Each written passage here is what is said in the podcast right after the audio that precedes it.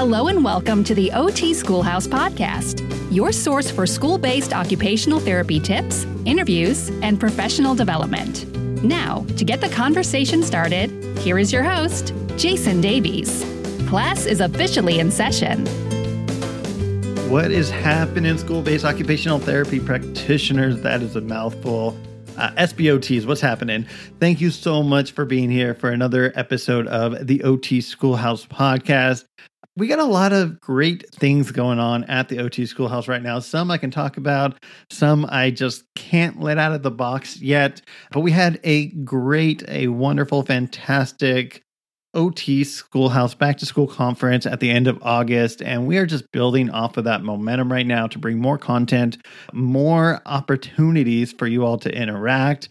That may be a little hint, but I'm just excited for you all, for the OT Schoolhouse, for all the students and the teachers that we support as school based occupational therapists. And I know that you, just like myself, we are making a difference in the lives of students um, and also the teachers that help us to support the students, or we help the teachers support the students. So I'm excited for everything going on. And I'm also excited for today's chat with Debra Collette. Today, we are talking about a hot topic. We're talking about handwriting, more specifically, handwriting within Common Core. It's like a hot topic within a hot topic. You know, people uh, either love it or they hate it, Common Core. And likewise, people love that OT is within handwriting and also hate that OT is within the field of handwriting, or maybe it's reversed that handwriting is within OT. But, uh, you know, whether you love it or hate it, it is not untrue that the most common reason for referrals for us as school based OTs is handwriting. Now, there are a multitude of reasons for that. We're going to dive into that today with Dr. Debra Collette. And you know, it's it's going to be a good chat. You know, there's going to be some things that you full heartedly agree with. There's going to be other things that make you wonder what the heck is going on with education these days. But this is going to be an episode that is going to help you. You're going to get a lot of language that you can take back to your staff, to your administrators, and say, hey, why isn't handwriting in Common Core and what can we do about it? So that's what we're here to talk about. Common Core handwriting, where they mesh, where they don't mesh. And uh, yeah, so we're going to dive into it. Before we do, here are the objectives for today's episode. This is a professional development episode, so you can learn how to earn a certificate of completion for listening over at otschoolhouse.com slash episode 110. And so let's go over our objectives real quick, and then we will dive into it. We have four objectives today, and those are that you will be able to identify the connects and disconnects between the Common Core curriculum and handwriting. You'll also identify the impact Common Core has made on children's written expression. You'll identify how Common Core and handwriting can impact occupational therapists, and you'll learn you'll learn how to identify what occupational therapists can do to support curriculum and handwriting on a systems level. So it's going to be a good one. We're going to address handwriting and Common Core and occupational therapy. Now, I would love nothing more to introduce you to Dr. Debra Collette. Debra Collette is an associate professor and program director at Russell Sage College in Troy, New York. She has actually been a school based occupational therapist for 18 years before moving into the academic role that she holds now. She had presented findings through AOTA as well as the New York State OT Association and has published them in the AJOT as well as the OTJR. In addition, she's also an educator for the AOTA Fieldwork Educator Certification Program, also known as the FWECP. I haven't yet taken that one, but from what I understand, it is definitely something to consider if you are taking on fieldwork students. With all of that said, please help me to welcome to the OT Schoolhouse podcast, Dr. Debra Collette. Debra, good morning. Welcome to the OT Schoolhouse podcast. How are you doing today? I'm good, thanks. How are you? I'm doing fantastic. It's uh you know, to be completely transparent and honest, you know, not everything is great and you know, we were a little bit behind today. I had to wait for my mom, my babysitter. Uh, there's traffic, but she's here now and we are good to go. So I really appreciate you being here. It's it's a pleasure, and I'm excited to talk to you about Common Core curriculum and handwriting. Before we do that, though, we're going to dive into your article. We're going to do a really deep dive into it. But before we do that, I'd love for you to share a little bit about yourself as an occupational therapist, maybe uh, just where you are physically located and what you've been up to. Okay. Um, so I am a faculty member at Russell Sage College. Uh, I am the program director of the master's um, and newly accredited occupational therapy doctorate programs at Russell Sage College. I taught in pediatrics for several years and now I teach in research as well. So I uh, have a couple of articles out there and I'm working on lots of other things. I was a school based practitioner though for 18 years while I came into academia. I earned my doctorate in 2011 at Rocky Mountain University, had my bachelor's from Utica College in uh, Utica, New York. And so here I am. Awesome. Awesome. And so so did you say that you earned your doctorate at the school that you're currently working at, or were they two separate schools?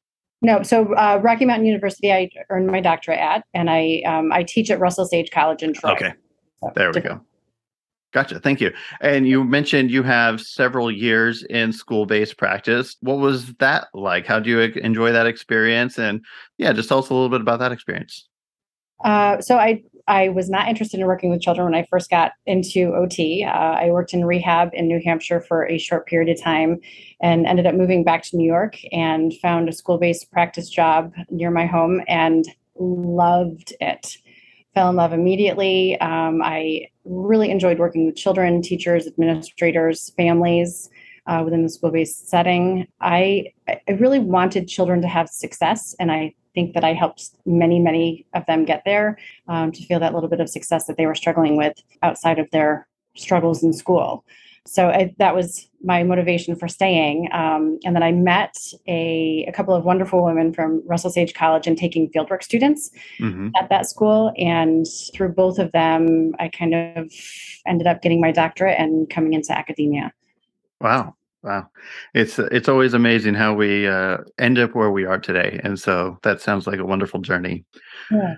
You mentioned that you're kind of in charge of some research now, and you have a few different things in the works. Uh, would you mind sharing with us, other than just the article that we're talking about today, what other things are you interested in research wise, and what's going on?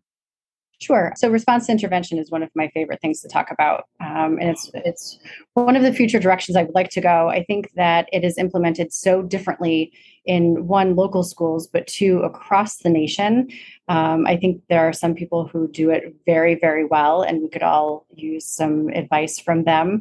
And I just think that from a New York State perspective, I would like to head toward like state board or, or our NYSOTA uh, organization and really work to get RTI a little bit more consistent across occupational therapy and school based practice.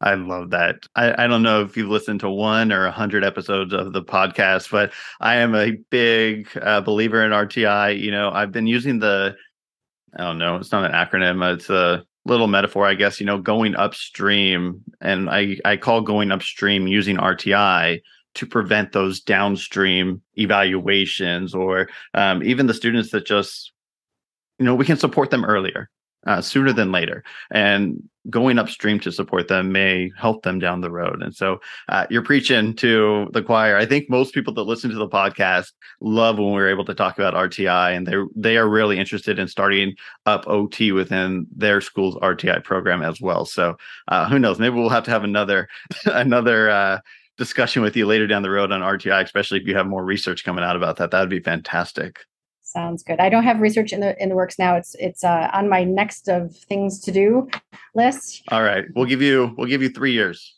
Sounds good. I know that's not very long when it comes to academic research time, but right.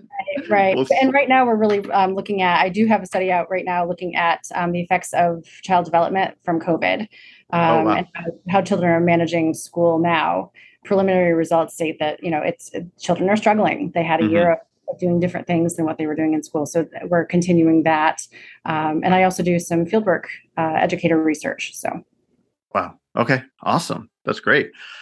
Well, let's go ahead and, and dive into this article a little bit. Uh, the the title of the article is it's from 2017, Handwriting and Common Core State Standards, Teacher, Occupational Therapist, and Administrator Perceptions from New York State Public Schools. And this was published in the AJOT. And I guess, you know, obviously you have a background in school based OT, but what drove you to specifically look into Common Core and handwriting?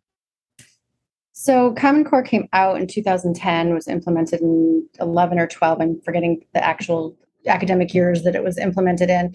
But it just seemed like while they're guidelines and they were very well intentioned, I think that it added a lot of stress to teachers based on the, the guidelines, the very strict things that that the Common Core standards were asking for. We teach a lot to standardized tests, um, high stakes tests for schools. Um, it's aid driven. Um, and I think the Common Core standards really stressed a lot of people out in schools, um, added a lot of components, but didn't remove any components. Um, so, as an occupational therapist, looking at the increase in referrals during that time, um, it's also the time I was earning my doctorate. So, I was really paying attention to what was happening. We seemed to get an influx of referrals for handwriting.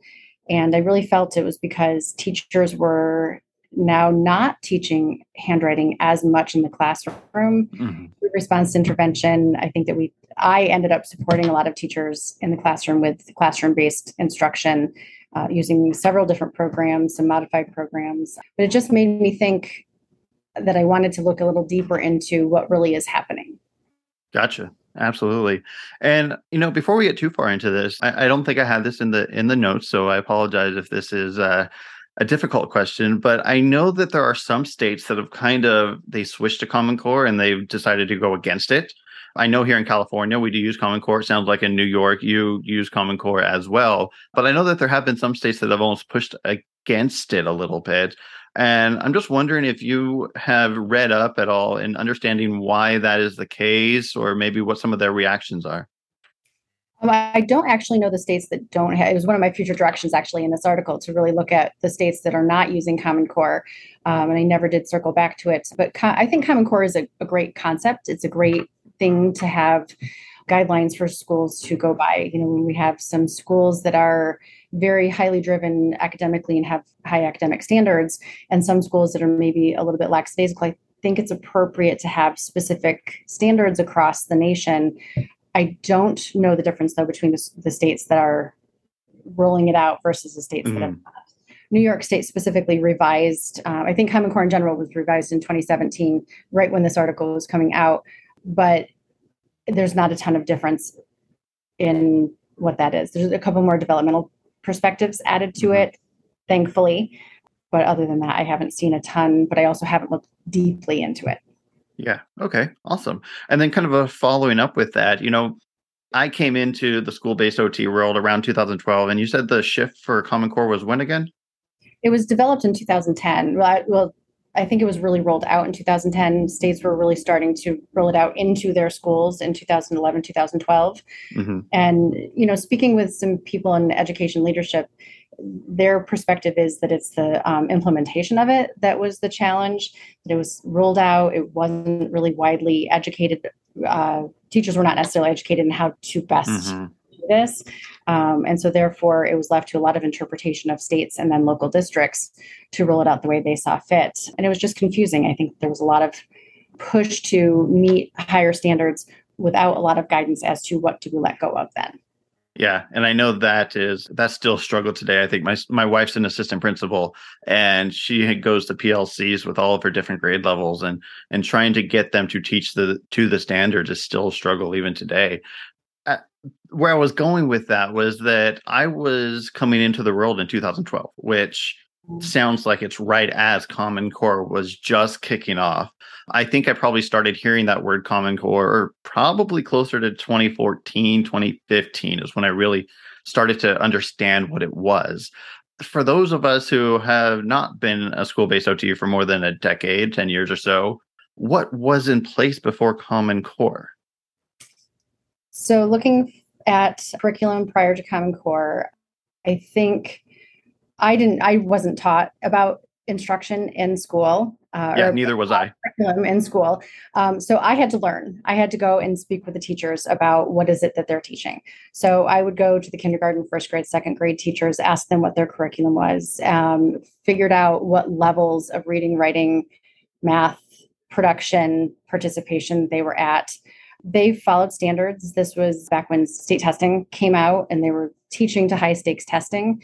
So I worked closely with teachers to find out what they were working on.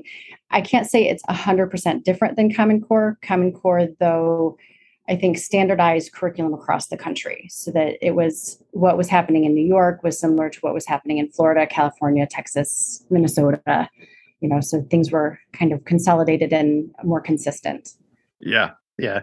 And uh, again, we kind of alluded to it earlier. I know some states are going like kind of going back against Common Core, and I don't fully understand the reasoning about it. Um, I'm sure that they're. I'm just going to say it out loud that I know right now there has been a lot of political debate over what is taught and not taught in schools. I don't know if that has anything to do with it or if it's something else, but either way, you know, it I, I like the idea of having it kind of a universal standards. You know, if you're in Arizona, if you're in California, if you're in Washington, New York, whatever, the kids are being taught the same thing. And I think part of that was that you had kids moving and something might have been a standard in the third grade for one state that might be a standard in second grade at another state. And so if they transferred after their second grade year, then maybe they didn't get whatever it was that was supposed to be taught in third grade. I don't know. But yeah. Yeah. That's so I actually had an example of that. One of my mentors for um, when I first became an occupational therapist working with children in school settings, she was uh, taught, I think in her original school, she was supposed to learn cursive in second grade. She moved in between, I think I'm saying mm-hmm. it back, but she moved in between and she missed cursive teaching. So yeah. she learned how to write cursive. So when she was working with children in school based practice, she had to teach herself how to write in cursive so she could teach cursive you know so yeah. it is true different different grade levels and different schools in different states teach different things as all of the concepts for you know character building and social skills social emotional learning all of those things came in we get this buildup of all of these things that we have to teach in schools. So we have to teach more and more and more consistently. Um, and I think the Common Core really gives us that guidance as to what are those basic skills, but they're missing that single component of handwriting. Gotcha. And you know what? That's what we're going to dive into. So, you know, every good research article that comes out, or any research article that comes out, good or bad, typically has a literature review. And I know we've already dove in, or we've Divin? Am I dove? I don't know. The we've already looked at the Common Core. We've talked about that a little bit. But when you were doing and the team was doing the the literature review for all this, was there anything that you found that you didn't know before that comes to your mind, or was there maybe something that you were looking for that you couldn't find? Does that make sense? What what what did you find out during that literature review? It does. Um, through my experience and my observations of children and, and teachers, I really wasn't surprised by any of the information out there. I think the research articles supported what my assumptions already were. You know, in working with children, I saw the children who struggled with handwriting. Um, I saw the teachers who did fabulous jobs with teaching handwriting and wanted OT as a support to just follow up with the, the little things. I saw that in the research. Um, I saw the curriculum, the handwriting curriculum that were out there and that teachers were using. I saw it be successful. I also saw, again, teachers struggle with it when all of these other curriculum requirements were being added. Uh, so when I looked at educational articles on handwriting, I saw those struggles. Um, I Donica wrote an article, uh, I believe it was Donica, who had um, information in there about teachers don't get handwriting instruction in their college yep. in their academic programs. Yep. You know, so I don't think anything surprised me, but I wanted to add to that too. So I, I hope this article is helping at least some people understand a little more. yeah, that that Donica article is one that I reference to uh, occasionally as well for that same reason. Uh, so thank you. And then on the flip side of that, you know, you things made sense for what you saw, but was there anything that you were expecting to find maybe from research? Obviously, every time you you dive into research world you're you're answering a question. Um, your question was handwriting in common core. What what was the mesh or the disconnect? Was there anything that you were hoping to find that you couldn't find during your literature review? I was really hoping to find something out there developmentally that told me how much I needed to be teaching handwriting. And how do I support handwriting instruction in schools? Uh, I had a conversation at one point with an instructional technology director who said they're not even teaching typing anymore because kids are learning a keyboard through texting and through gaming. That's uh, very so, different. Correct. very, very different. Um, and I was like, you can't take this stuff out of instruction. We still have to learn it as a developmental skill. And if you just put it in there at the beginning and then practice it, you know, a little bit each day until you get good at it, then we all have that basic skill. So I was hoping for that. Um, Common Core doesn't didn't give it back in 2010, and it still doesn't in 2017. Gotcha. Yeah.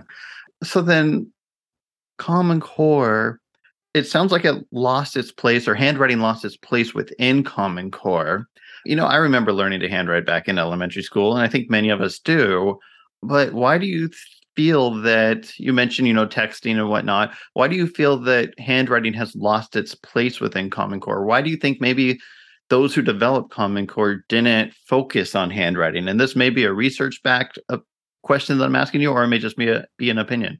It's anecdotally, I think that it has that skill has just gone by the wayside. And it's while some people still believe in it and teach it, they do it because they know it's important. Mm-hmm. And other it's not a, a maybe a forethought to education. You know, when I look at the standards of even in pre-kindergarten, that students have to use a combination of drawing, dictating, oral expression, and emergent writing to talk about familiar topics. That's a lot for pre kindergarten. And there's writing in there, but there's not that development of how do you write? Yeah.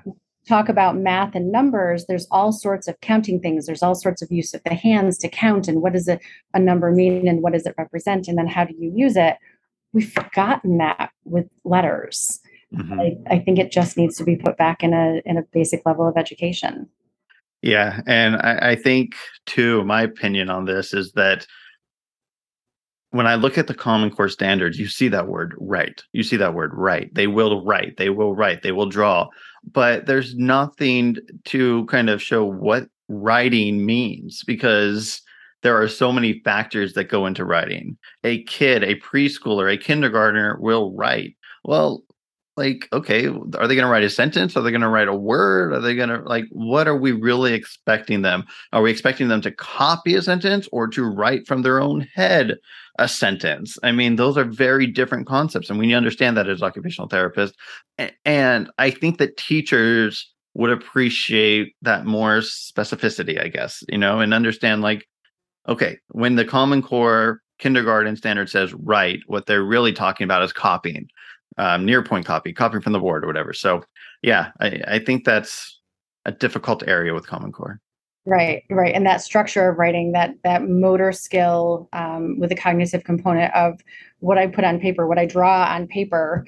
It, the more I practice that motor plan, the easier it's going to be for me to be able to express my actual cognitive thoughts.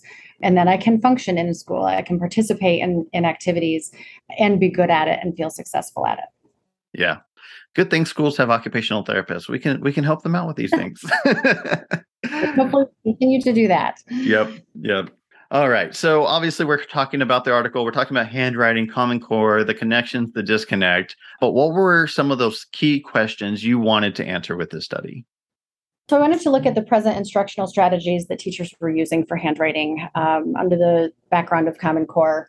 Um, I wanted to look at what supports were offered for handwriting in schools, uh, and then I wanted to look at the impact Common Core made on children's written expression overall. Awesome. And so, what was what was the methodology? How are we gonna how are we gonna do this? Yeah, so uh, we did a survey and interviews. So we set up a survey. Um, the survey had, I don't know, a lot of questions overall. I think it was over 100 questions total. Yeah. I was Which, surprised by that. I think it was like 121 or something like that. It was a lot of questions. Something like that. But when you look at the survey, the survey, not one person answered 121 questions. So every person answered demographic information to figure uh-huh. out who's answering what. And then there are about 10 to 15 questions, depending on the title of the participant, as to what number of questions they were answering. So principals answered about 10 questions, teachers and occupational therapists answered about 14 or 15 questions. Gotcha. Okay. So it was kind of broken down into what your role was. And that makes what? sense. You're not yeah. going to ask administrators what they're doing in the classroom for handwriting because they're not doing anything in the classroom for handwriting. Got it. gotcha. All right. And so uh, you had this survey. Was it a was it developed by the team? I'm assuming the survey.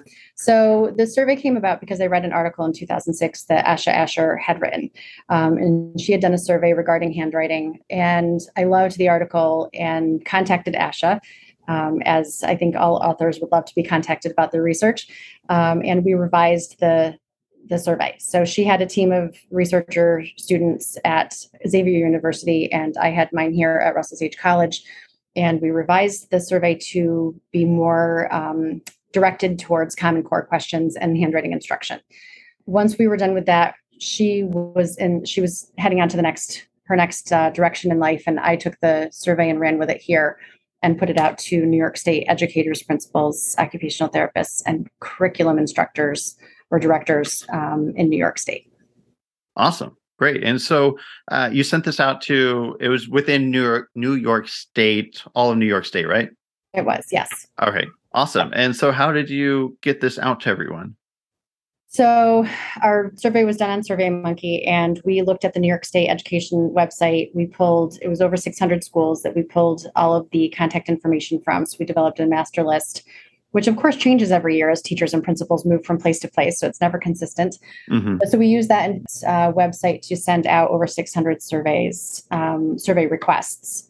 Yeah. Uh, to specifically those people in New York State. So we knew that it was only going to people within New York State. And then from that, we got 100, we received 131 responses. That's not a bad response rate. One That's in six. Terrible. no, yeah. not bad at all. Yeah. was there was there any incentive? Uh, there was not incentive. No. Wow, even no. better. Yeah. Yep. Just uh, please answer our questions because we're interested. awesome. And so you had about 120, 121, I think is what you said? 131. 131. 131.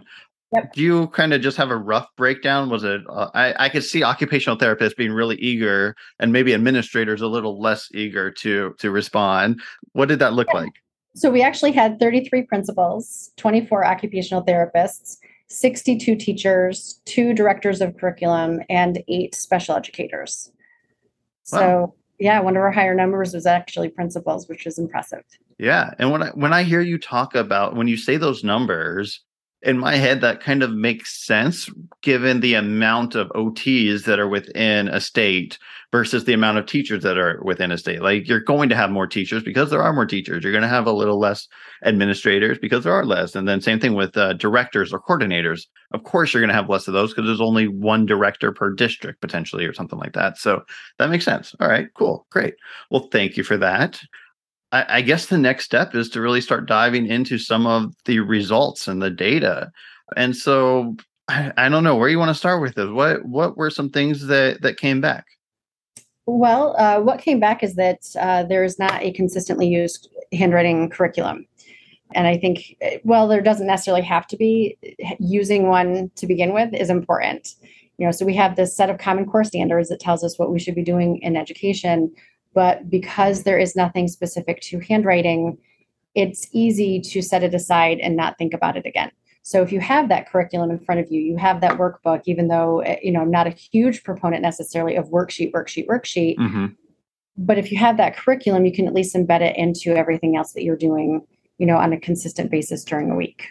Yeah, and I'm looking at the the table that you have here, and just for those who are listening, we've got I think 20% responded that they used handwriting without tears, 16.7 use Fundations, 13% Zaner-Bloser, 6.7% other, and then 43% none. Correct. That's telling. It is very telling. Keep in mind, though, with those results, some of those teachers, well, they were K through two teachers at that point, um, and there were 30 of them who responded. So that's, you know, maybe they were second grade teachers that didn't weren't necessarily working looking at at mm-hmm. print anymore and weren't teaching cursive. So there could be a reason that they weren't using a material or a curriculum per se, but it is still it's challenging to know that there were teachers without mm-hmm. a back, uh, not a background, a curriculum to support them for handwriting. Yeah, yeah, absolutely. And and the other thing, I mean, I know from my own, you know, reading of articles that when it comes down to it, it's not necessarily that one program is better than another, It's just that you need to have a program. Um, and even if it's your own curriculum for handwriting, that is probably okay, but you need to have structure. And uh, going back to kind of our conversation about Common Core, right? Common Core was supposed to make everything standardized from California to New York. I also think it could be tricky if, you know, your kindergarten teachers using handwriting without tears and then your first grade teachers using Fundations and then your third grade teachers using the size matters program. That could be very confusing for for kids. So language uh, even of you know top to bottom left to right the you know the language of, of the directions of forming letters. Mm-hmm. what, where do your letters sit? What what do you call those lines you know what do you call the dipper letters? That language if you don't have a consistent language across a school um, and again you talked about children moving from school to school too mm-hmm. there's a, a, lack of consistency within the language of, of how letters are even formed. Yeah. Yeah definitely. So that's the the difference between potentially handwriting curriculum. Uh, you also had in here different time spent per week about uh, i'm assuming that information mostly came from teachers the amount of time that they're spending per week on handwriting what did you resolve from from that? So most people were teaching a, a very small amount of time 31 um, so less than 40 minutes per week was one response. Um, about 10 minutes per week was another response.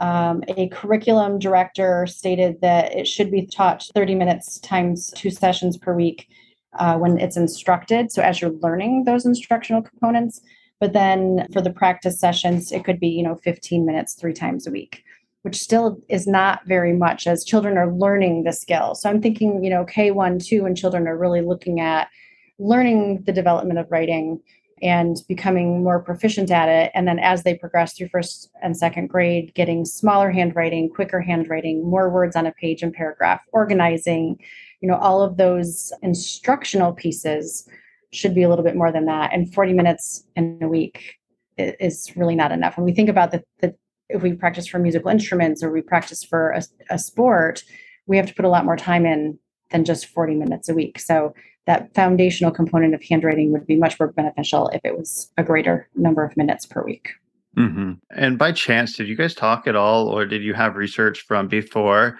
that talked about kind of what is that recommended amount? I don't know what like I don't know what some of the programs recommend. Um, do they recommend you know that daily 15 minutes, or what have you seen? Yeah, 15 to 20 minutes. I think handwriting without tears is 20 minutes per day.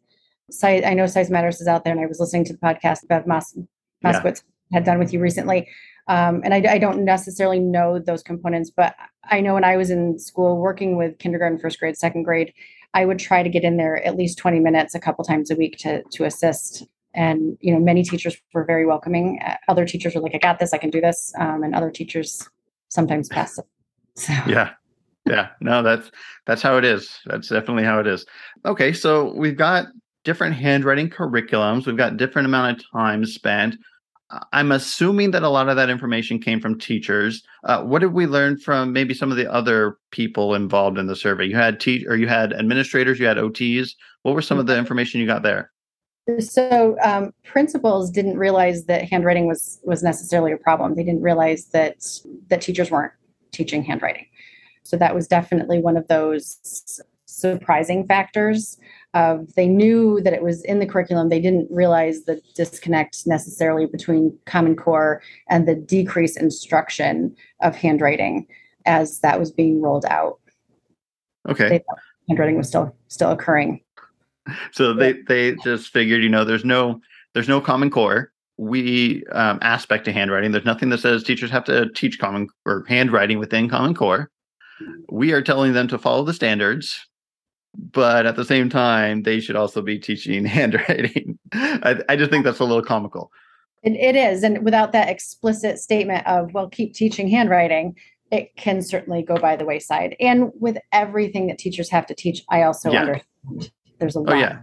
Absolutely. And, and that's what exactly Common Core is telling you to teach this and this and this and this. And if you're constantly being told to teach this, then you're going to stop teaching other things that you might have usually taught in the first month of, of the school year. So, yeah, that makes sense. Yeah. Yeah. All right. And so that's what kind of some of the administrators. Did you find anything surprising or shocking or relevant from the occupational therapy providers? Uh, no, just that the, they would typically, um, I think most try to use response intervention kind of components to go in and support from a classroom perspective first, and then pull children, uh, either work with them on the side of a classroom or, or pull them out of the classroom to work with them on handwriting. Um, referrals did seem to be increasing, but I, I think in general, the OTs certainly supported what was seen with the decrease in instruction through teachers. So I gotcha. think they're very familiar with handwriting curriculum. I think OTs were, and I don't think I have this in the article, but I think OTs in general tend to be those people who go in and make all those modifications for paper, for you know, providing strategies, giving out those pencil grips, you know, supporting supporting the teacher, but also the student for that success. Mm-hmm. So, and, and, what you just kind of alluded to is what an OT might do to to support. Uh, did you have some questions embedded in there, like what a teacher might do if a child was struggling and maybe what some of their answers were. Did they talk about reaching out to an OT or did they have some general strategies that they they would use by chance? So one of the one of the flaws of our, our study was the fact that we asked about handwriting instruction and not specific instructional perspectives. Um, so we didn't add ask specifically about what handwriting instruction do you do, what supports do you give. I think gotcha. that but the teachers did say that they would, you know, they would modify timing, they would modify the lined paper. Um, they would give a, a, pencil grip or a different type of pencil if they had one. Mm-hmm. Otherwise, the OTs also gave all of those supports when the teacher was was at that loss. Awesome, great. All right, you, we talked about the majority of the participants, and I don't know that there's an answer to this, but you talked about having one to two coordinators, directors did you guys gather any data from that or was it worth looking at or, or what? From the instructional the curriculum uh, directors? I think that, so yeah you talked about some sort of directors. I don't know what position they might have been in but yeah. So we call it director of curriculum in this study. There so i think typically the director of curriculum they are interested in how do we make education better for children. I think that's just their nature. Mm-hmm. so the the one response that i put in the article was the fact that they believed there should be a specific amount of time per week that is dedicated to handwriting instruction. But that position is few and far between. There's usually one or two per school, if that. So I think that that person, while they're supporting the handwriting instruction, also has to support the remainder of curriculum in general. But the, the two that we had um, as part of our study were absolutely in support of keeping handwriting instruction as a practiced time. Well, that's good to hear. You know, it's it's not just us as the OTs that are kind of banging our banging our fists on the table saying we need to have it there. It's it's other people within education that are saying it as well. Correct. Awesome. Okay. All right. Uh, you do have a, a topic within the article called the impact of Common Core on children's written expression. And I think as OTs, this is one of those things that we know, and it sounds like maybe it's something that your other other educators also know but what are some of those downstream impacts of writing that not teaching handwriting at the get-go can impact? So i think if we don't teach the handwriting skill the motor components of writing don't get embedded in that motor plan for a child. They end up drawing the letters instead of truly writing the letters. They're not as fluent in their writing so that makes them a little slower. It makes their thought process a little more challenging. So when they have to add that cognitive component of the writing, what they want to say, to that motor act of writing, that combination ends up being a lot harder.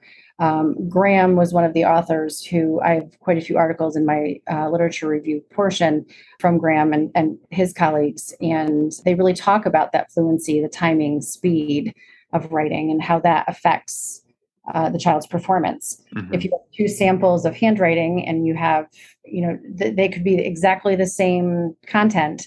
You have a messy sample and you have a very neat sample. The neat sample is going to get graded higher by that by the teacher than the messy sample because it's just easier to read. And yet the, the feeling of those students as they're writing those samples is probably the student who's writing messy is probably much more stressed. So there's that, you know, that child understanding and lack of feeling successful when they're practicing those writing skills too. Yeah. Yeah.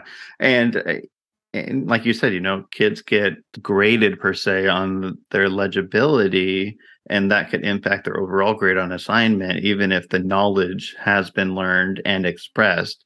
The legibility could bring down the grade. For me, I know I to this day, I still have terrible handwriting um, unless I really put effort into it. I can write nice, but for me, I just want to get things out as quick as possible. I'm someone who's very, uh, very time. I always like to save time. Um, you know, it's like, do you do I turn right at this light or the next light? Which which light's going to save me that, that 30 seconds? And that's how it is for me with writing too. And it always has been. And my writing has always been messy. And I I think that there's so many various factors that go into handwriting, but at the same time, we are very much judged by our handwriting, whether it's nice or not.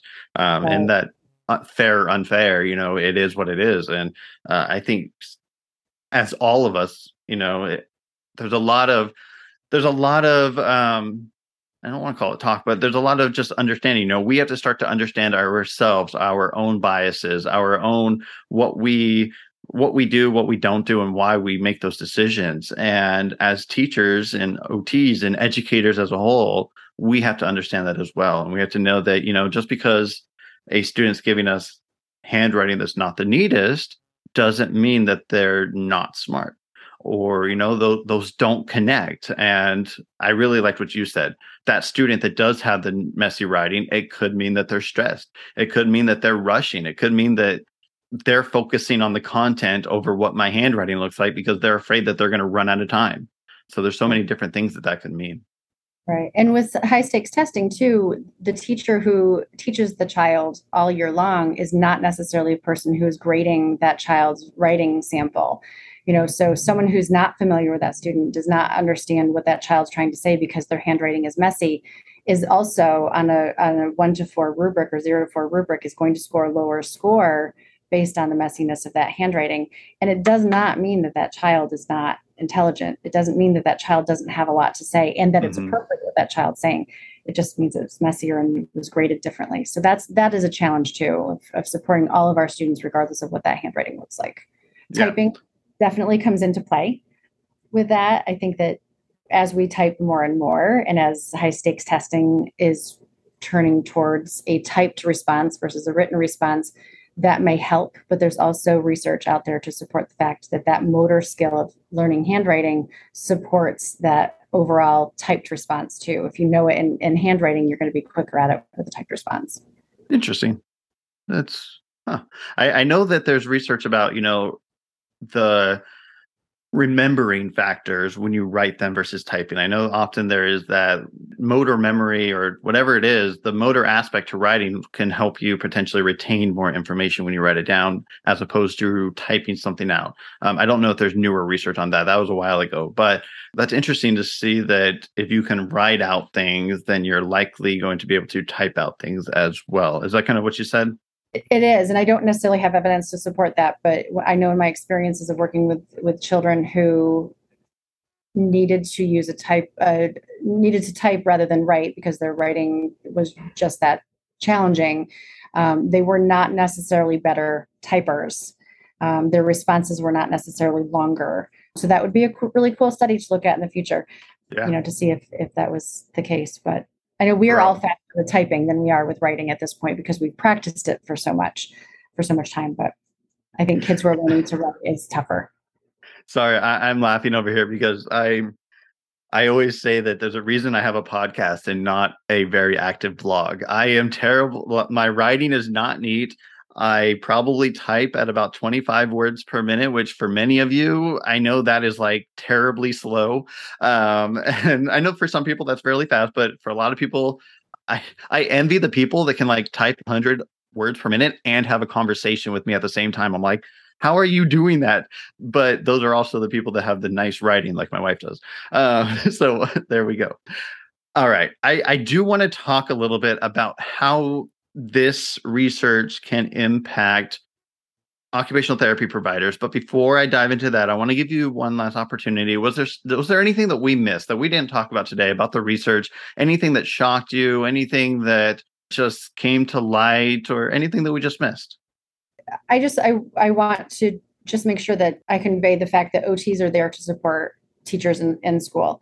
You know, we are very collaborative. We can provide a lot of solutions. It's important for us to check in with teachers to make sure whatever strategies we're providing is something that that teacher can actually follow through with in support. Um, my favorite thing to do is to go in and teach with the teacher in those activities, the handwriting activities, whether it's you know practicing cutting skills if they have a class that's challenged or whatever, to be a, a direct support to that teacher and um, and and be there with them rather than hand them some things and have them follow through because teachers just cannot do one more thing. So um, mm-hmm. Right, I, I love that ability to do that. And I feel like the teachers who took this particular survey felt that the OTs who were coming in and assisting them were doing that. That's great. Actually, I I I am a big uh, proponent for getting outside of the OT literature, as you did for this instruct for this research too. You had to go into the education world and do research, and I did that as well for a recent presentation I gave. And I found articles from teachers that were talking about working with OTs, and you know, like sixty five percent wanted more time with their OTs to learn more. And one thing that really stood out to me was that what they felt was a facilitator was when the OTs came into the class and showed them how to do something, modeled it for them and their aides. And they, it was a quote unquote, you know, turn off for lack of a better word if they didn't do that. If an OT was just telling a teacher something to do, uh, then it, it wasn't something that they wanted to hear. They really wanted to see the OT in their room working on that skill with the student so that they could observe it, see how to do it, and then carry it over the next day, the following day, the next week. And so, yeah, we definitely need to get into the classrooms. I, I think it's okay to do something with a student outside of a classroom, you know, pull them out and work on something.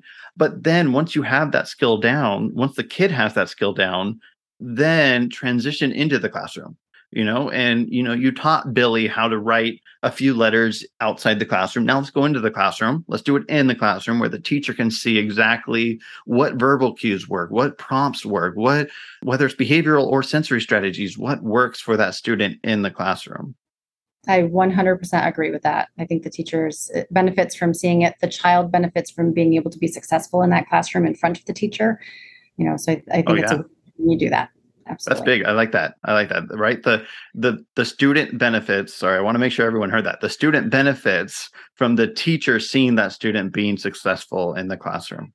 Absolutely. You know, a lot some of the kids that we see in OT haven't felt a whole lot of success. So when we teach them to do something successfully, we bring them into the classroom and we set up those opportunities for success. The teacher sees it, the peers see it, you know the, and then the child feels that level of success and and you know that makes them motivated to continue uh, working towards more success yeah yeah absolutely sorry i keep saying we're going to jump into the next part but occupational therapy providers you surveyed them was there any questions related to like do you have a role in handwriting curriculum in the in the school or anything like that or was it more just how do you support the teachers I think it was more how do you how do you support well how do you support handwriting in general? Let me just take a quick peek at the at the questions for OTs. How does your role as an occupational therapist uh, support handwriting instruction in the classroom? What is your philosophy on handwriting instruction? Common interventions that you use. So that was in the article. The the uh, adapted paper, utensils, etc.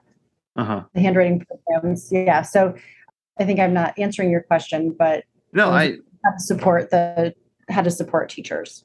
Okay. Yeah. And I think the only other thing that I might like to see, again, for anyone looking to do their OTD or their PhD, is how are OTs even going beyond supporting teachers, but are OTs going above that step to the next level? Are they potentially working with that curriculum director to potentially do something? Because I think OTs, uh, we kind of we work side by side teachers. And I think in a way, it, it's great, obviously, but it also limits us if we're not able to get to the next level and have those conversations with the directors on the importance of of handwriting, on the importance of sensory, just related to the classroom and other areas that we have knowledge about that could help all students, not just the students that are struggling and we're getting called in to ask for. And so I would love to see again for anyone out there looking for a project, uh, how are OTs working with the next level up? The next uh, administration, basically, how are they working with administrators, or are they? I think that'd be great to see. Yeah, I, I agree with that. I think T, uh, OTs need to embed themselves in the school culture overall, not just with children and teachers, but with administration. Administration should know who you are. You should be able to advocate for budgeting items, to be able to support children in classrooms, after school programs. You know, I, I think to be known by all of the people who work in a school, faculty and staff and administration. Our cafeteria workers knew us because we would go in and we would see children in and around their their meal times to make things either more fun or to support with a snack. All of the faculty and staff knew us because we were in multiple classrooms. Our administration knew us because we attended meetings. Mm-hmm. I think it, it's important to, as an OT, to embed yourselves in in every part of the school culture that you can. Yeah, absolutely. So going in and we'll wrap this up with a little conversation about how OTs can take the knowledge from what we talked about today and and move forward with it. And we've already done that a little bit, but I like to break up the process of occupational therapy within education um, into three kind of main categories. I know there's larger, there's more to it, but pre-evaluation, which can kind of be like systems levels, RTI type of stuff, the evaluation process, and then even interventions itself um, you know after the evaluation working with students directly.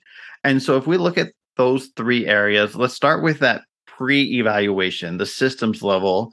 What would you like to see a takeaway for occupational therapists? What can they do to embed this to, the knowledge that they have now about curriculum and handwriting? What can they do at a systems level one know what the curriculum is to have conversation at grade level meetings of what is the curriculum that you're supporting? Uh, what is it that the children are struggling with within that curriculum? Get some support from administration to be able to do some sort of response to intervention where you're working with either a grade level or classrooms. So again as you had said working with all children. We benefit mm-hmm. every child um, and then identifying those kids who need a little bit more help from there. So that's what i would say from the systems level that's great. And before we move on, I don't know how familiar familiar you are with the Every Student Succeeds Act. I know it just came out in 2015, right around the time you're putting all this together. And we talked about the rollout of of Common Core maybe not being the best, and now we're seeing that again. I think with ESSA, and you know within ESSA we are identified as specialized individual support personnel (SISP), but that's supposed to support all educators or all of education, not just um, special education, which is kind of where our role has been for the past 30, 40 years.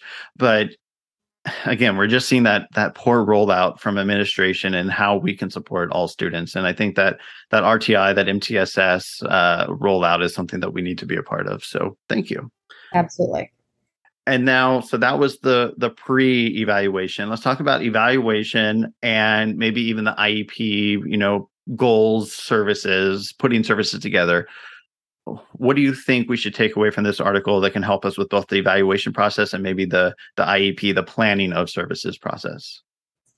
As far as evaluation, I think that evaluations can take a really long time if we allow them to. I think that we need to streamline, you know, those those key assessments that we know are going to identify what we believe the problem is, become proficient at those so that we're rolling them out very quickly uh, and um, writing them up effectively really looking at what are the strengths, what are the weaknesses, or the challenges of the child, and then how would you as the OT support them and be very clear and concise in how we put that on paper. Mm-hmm. But also the, to follow through with that with our services that I think that takes us into the intervention piece too, sorry, of really being direct with the number of not the number of children, the types of, of issues children are are showing. You know, it, so obviously you've mentioned sensory we've mentioned handwriting. You know what are the types of things that we can work on? How can we support from a systems perspective? If there are several kids maybe in a classroom or a grade level how do you get the most bang for your buck as an ot mm-hmm. and then advocate from you know a perspective of how do we support the, the children who have those major the bulks of the problem. Yeah but I can i ask you a question about sorry sorry say that last part again just streamlining uh, evaluation, getting really good at it. Mm-hmm. And I know you're not currently practicing, but you were a school based OT for a long time. Uh, can I ask you maybe what some of your common go to assessments were, whether related to handwriting or, or otherwise? Sure. I appreciated the evaluation tool of children's handwriting, um, handwriting, um, oh my goodness, the THS, uh, test of handwriting skills. Mm-hmm.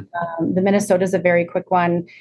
I think for me, it depended on how much time I had and the grade level of the child as to yeah. which one I was going to choose. Um, I think I tended to use the THS more, the t- test of handwriting skills more with kindergartners, um, and then the Etch evaluation tool of children's handwriting with first and second graders typically.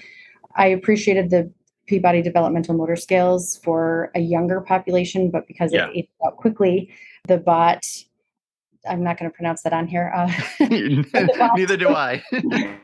Bruininks-Oseretsky tested motor, motor wow. skills. Um, Impressive. So that would be the uh, the one that I would use for motor skills. Higher than that, sensory profile, sensory uh, processing measure. You know, I think yeah. that there are major evaluations that are out there. I'm probably missing some, and sorry for those authors who I who I am missing that I used. But I think to pick a few that you're strong at and that you feel good about representing where a child's strengths and challenges are mm-hmm. within. If you don't understand the language behind an assessment, it's not worth giving. You know, so to get really good at what does that mean for the child and how does that relate to their function in the classroom you know you can i can say that their fine motor skills are not great but how does that impact them in a third grade classroom when they can't pick up tools they can't use them they can't write proficiently? So i think those are important things to be able to support from that school-based perspective. Mm-hmm. absolutely. Now i come from the california side of things. I would love to hear just from like new york. Did you guys have kind of a recommended time that it should take for evaluations when you were in the school or was i mean you because you talked a little bit about time and you're right we need to stream like this we need to we need to have a system in place so that we know what we're doing we don't lose track we stay on target and we get we get it done. I, i'll i'll start and i will say i typically say an average evaluation the moment you get the referral to the point that you're done with that that write up for me especially you know before i got really really good at it it could take about eight hours I think whether I mean obviously not all in one day, not one work day, but over the time, I think it would could could honestly take about eight hours. Um, do you mind sharing what it would look like potentially for you or someone within your setting? Yeah, if you look from the referral process to the write up, I would say eight hours is you know certainly is real. Mm-hmm. I think because of the processes that I put in place over the number of years that I was in practice, and I still do assistive tech evaluations. So I still am a little bit into it awesome. as far as evaluations go. I would say between if it's a, a more straightforward evaluation, two and a half hours to maybe four hours. I think I could get it down into that time frame. And as OTs with full caseloads, you know, we're busy people. We have to really figure out how do we streamline those timeframes to sit down and write up the evaluation mm-hmm. to you know, before that score the evaluation. So I, I think getting good at streamlining using templates, you know, the find and replace names and ages and all of that stuff. So yeah, I would I would say between two and a half hours and four hours once I was really proficient. Gotcha. Great. Thanks for sharing that. All right. We did the evaluation. We took our forward eight hours, whatever it might be. And now we are planning for that IEP. And I really want to focus in on goals here because um, we're talking about Common Core, we're talking about handwriting, handwriting we know is probably one of the most common goals that an OT is a part of on an IEP. How can we use Common Core to mix with our handwriting goals to create good goals? Should we be incorporating Common Core?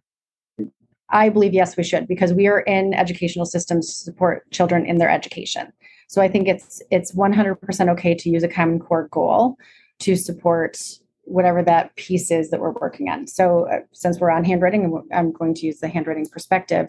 So, I have pulled up in front of me uh, the fact the child, and this is a pre kindergarten goal, um, needs to use a combination of drawing, dictation, oral expression, or emergent writing to state an opinion about a familiar topic in a child centered, authentic, play based learning.